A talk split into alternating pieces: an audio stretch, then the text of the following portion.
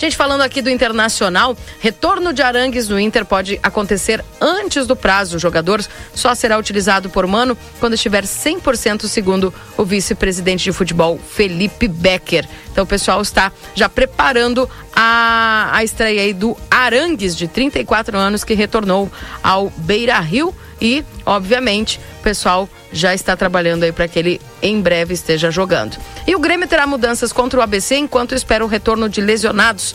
Cristaldo poderá estar pronto para atuar somente na próxima semana. Então, o jogo está marcado aí para as vinte e uma e trinta na Arena.